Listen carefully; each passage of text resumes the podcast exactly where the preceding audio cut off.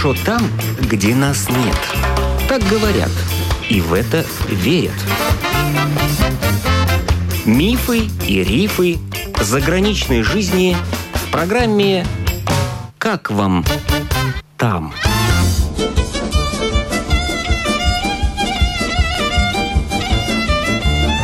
Добрый день! В эфире автор программы Галина Грейдены. Актер бывшего знаменитого рижского тюза Вячеслав Бибергал уехал из Латвии в Израиль 26 лет назад. Сегодня он живет на границе с Тель-Авивом в курортном городе Бат-Ям. Как говорит Вячеслав, он репатриировался не в Израиль, а в театр Гешер, куда его пригласил тогдашний руководитель театра Евгений Арье. В Израиле Вячеслав Бибергал работал в нескольких театрах, озвучил больше тысячи фильмов и сериалов и снялся в Израиле больше, чем в трех десятках фильмов и сериалов. Общая обстановка внутри, психологическая, она, несмотря на все сложности, она такая оптимистичная. Вы поехали с нулевым знанием иврита или что-то знали? Абсолютно нулевой. Я когда сюда прилетел, я думал, что у этого языка вообще нет пауз, а читать надо не слева направо, как у нас, а справа налево. Я вообще думал, что никогда не смогу эти иероглифы прочесть. Сейчас читаю. Моя репатриация была, наверное, одна из самых удачных. Я все-таки не совсем уехал в Израиль, я уехал в театр Гешер. Репатриировался не в Израиль, а в театр Гешер. Вас пригласили? Да, Корье, с которым мы были знакомы по спектаклю «Дорогая Елена Сергеевна», где я сыграл одну из главных ролей в Рижском тюзе. Получилось, что по его, вечная ему память, к сожалению, недавно он умер, и именно благодаря ему я сменил Луну на Марс, скажем так. В то время, наверное, театр играл на двух языках, да, на русском и на иврите. Тогда я туда репатриировался уже на иврите. Это уже был израильский театр. Единственное, что его отличало от э, других театров, то, что в этом театре работало только раз, два, три человека, естественно, ивритоговорящих. Это был такой русский кибуц, то есть вся жизнь была на русском, и свои роли, которые я там получал, это были уже отпечатанные роли в русской транскрипции. То есть русскими словами написанные ивритские слова. Это было непросто которые играли главные роли, большие роли к этому моменту. Я видел эти полотенца текстов, которые были отпечатаны, это все было русскими буквами, ну, русская транскрипция еврейских слов. Вот так вот мы сидели, заучивали, напевали, уж не знаю как, научили. Например, известный латвийский актер, вечно, опять же, к сожалению, многие померли, Евгений Гамбург, ведущий актер израильского театра Гешер и ведущий актер Рижского Тюза. Он ведь так э, и не выучил иврит, по большому счету. Но при этом великолепно говорил на сцене на иврите. У него был потрясающий слух на звуки, и многие израильтяне абсолютно воспринимали его как, ну да, конечно, это был акцент, но когда заканчивались наши спектакли, театр Гешер, когда мы были в фаворе, и собиралась публика после окончания спектакля в ожидании актеров, фанат театра оставались, входили актеры, выходил Женя Гамбург, и ему задавали сложные на иврите вопросы, на которые он отвечал по-русски, ни слова не понимая о том, э, что его спрашивали. А вы освоили сейчас уже в совершенстве? Ходили на курсы какие-то? Нет, нет, никаких курсов мне не удалось постичь, поскольку театр Гешер, я как-то попросился у Евгения Михайловича Арье, может, отпустите меня на курс? Он говорит, нет, нет, ты нужен, ты должен сидеть, ты должен выходить. Хотя у меня роли были небольшие. И вот это вот мое знание иврита, оно, конечно, поднялось очень сильно, но я остаюсь прибывшим. Наверное, возраст сказался, но я работаю. Конечно, мне сейчас проще общаться.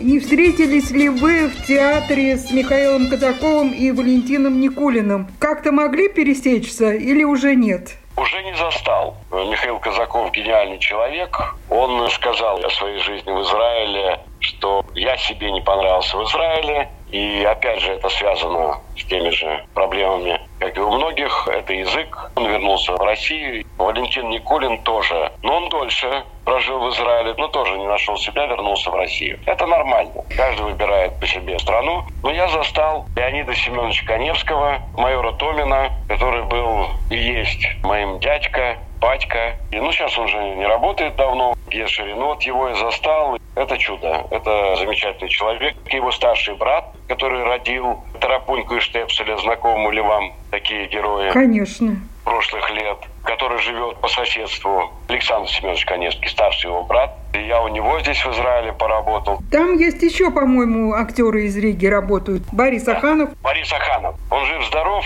он уже довольно пожилой человек, живет в Иерусалиме, играет в театре. В Гешер стал ведущим актером театра Гешер. И я думаю, что с определенной актерской точки зрения он здесь стал тем самым великим. Он был известным в Риге, но он в Риге в русской драме играл довольно эпизодические роли. Он с тем же самым ивритом, как и у меня, как и у вечной памяти Жени Гамбурга, он здесь, в Израиле, получил, наверное, самые большие комплименты как актер. Но если говорить о вас, вы там стали очень известным актером. Вас называют русским голосом Израиля. Да, это есть. Вы снимаетесь в фильмах, в сериалах. Да. И даже озвучиваете мультипликационные фильмы.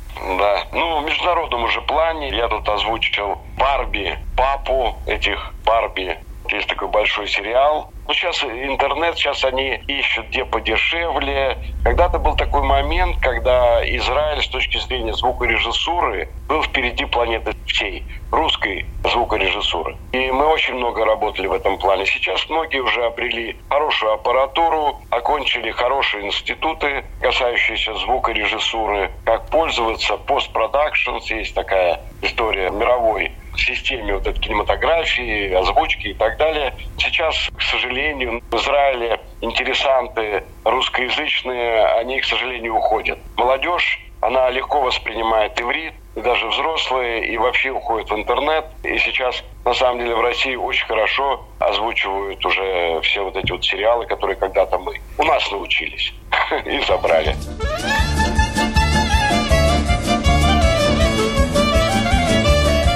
А на вашем счету сколько уже художественных фильмов, в которых вы снимались? Ну, где-то в районе 50. Ну, в основном сериалы. Израиль это, в общем-то, сериальная история. Кино у нас такое иногда возникает, даже получают призы, но здесь такая определенная культурная среда, телевизионная среда. Это не Голливуд, это не Москва, это не большие такие центры притяжения, которые могут себе позволить. Потому что кино – это довольно сложная техническая история. Это камеры, которые стоят и под миллион долларов, у которых есть свое разрешение и так далее. Это дорогостоящее мероприятие, но телевидение, оно здесь больше развито в этом смысле разного рода в Израиле. И даже платят здесь за съемочный день больше за телевизионный контент, нежели когда ты снимаешься в кино. А ваша жена как устроилась в Израиле? У нее хороший муж. Медсестра, но она здесь, к сожалению, не хватило часов, которые она прошла в Риге. И здесь она не смогла получить эту профессию. Но она здесь закончила разные курсы. Но она мало здесь работала. Она работала здесь на телевидении, секретарем. Она себя вполне чувствует устроенной в этой стране. И когда я иногда говорю, ну, может, вернемся, поручик Голицын? Она говорит, нет, нет, нет. Израиль – это лучшая страна в мире. Мы с ней и поездили, и посмотрели. У нас было много разных возможностей. Израиль для нее, абсолютно русской девушки, стал родной страной. Я как-то влюбился в эту страну. Я очень люблю Латвию, я очень люблю Израиль. Мы все по-разному живем. И здесь вопрос в том, чего тебе надо в этом мире вообще. И насколько ты готов к тому или иному. Конечно, есть вещи, которые мне не нравятся. Мне не нравится отношение страны к миру, отношение с теми, кто здесь поселился, не уже тоже корни свои пробил. За 400-500 лет есть арабские семьи, которые ведут свое летоисчисление в Иерусалиме, а они клановые, 800-900 лет. Некоторым семьям, которые держат свои, например, магазинчики недалеко от Голгофы, лет по 800. Арабские семьи. Конфликт наш, который мы все пытаемся как-то решить. У меня знакомая арабская семья, у которых магазинчик в старом городе от Голгофы на расстоянии метров 200. Они в аналы занесены, иерусалимские, исторические. И эта семья, вот этот магазин держит 800 лет. Представляете эту цифру? А вам приходилось в подвале сидеть, когда что-то откуда-то... Таким образом узнаешь соседей. А страшно, нет? Страшновато.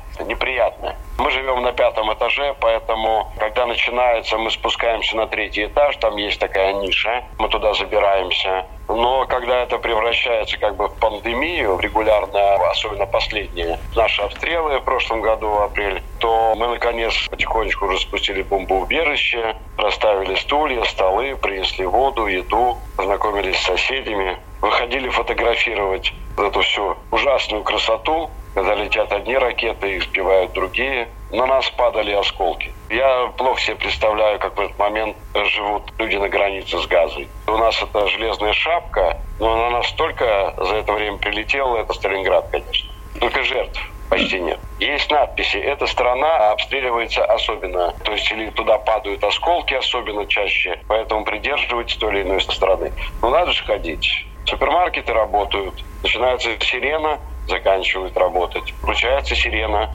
люди выходят, разъезжают филантропы, разводят еду. Ну, такая собранная страна.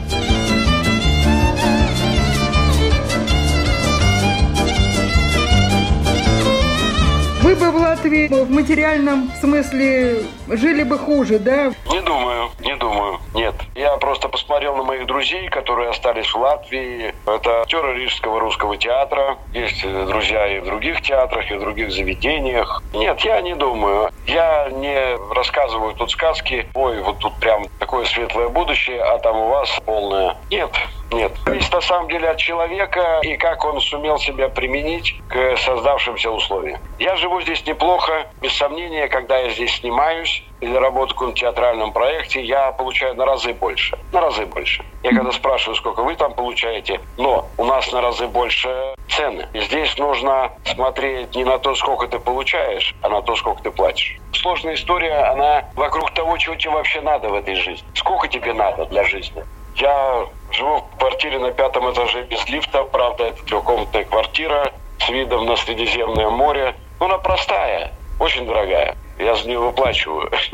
В прошлом году Тель-Авив занял первое место в мире по ценам на недвижимость. Если говорить про вашу квартиру, вы брали кредит и выплачиваете? Конечно. Но здесь в Израиле есть одна забавная штука. Если записано на тебя и ты умер, то тебе прощают. Что значит прощают? С вашей жены не будут спрашивать, ежели что? Нет, нет. Хотя социальная система, есть такая организация, называется Битуах Леуми, социальное страхование, она тебе достанет везде, и даже за границей. Налоговое управление, социальное страхование, оно у нас жесткое, имеет свою полицию. Израиль в этом смысле страна такая, жить не дают, умереть тоже. Израиль славится своей медициной, вы это можете подтвердить? на себе испытал и слежу за тем, что происходит с людьми, которые достигают определенного возраста. Это удивительно. Тут такая спасательная медицина, правда, лучшая в мире. И все, что со мной происходило, все мои операции, все, что у меня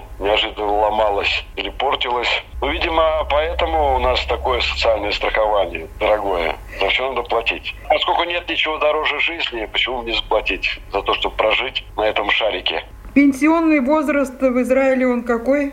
Уже 70. Но пенсии хорошие в результате? Я тут выяснял процесс, хотя мне 61 исполняется скоро. Но я так смотрю по тому, как здесь живут пенсионеры. Мы одна из лучших стран в мире в этом смысле. По деньгам, по тому, как помогают пенсионерам, да. Многие из моих друзей, коллег, они покупают себе на пенсию квартиры или дома за границей Израиля. За той границей, где у Израиля есть отношение к переводу пенсионных программ. То есть та же Болгария, она сейчас страшно популярна среди израильских пенсионеров. Болгария. И безопасная, и дешевая. Израильская пенсия она сейчас минимально составляет тысячу евро. В Болгарии самая большая пенсия, которую получают даже политические деятели, 500-600 евро.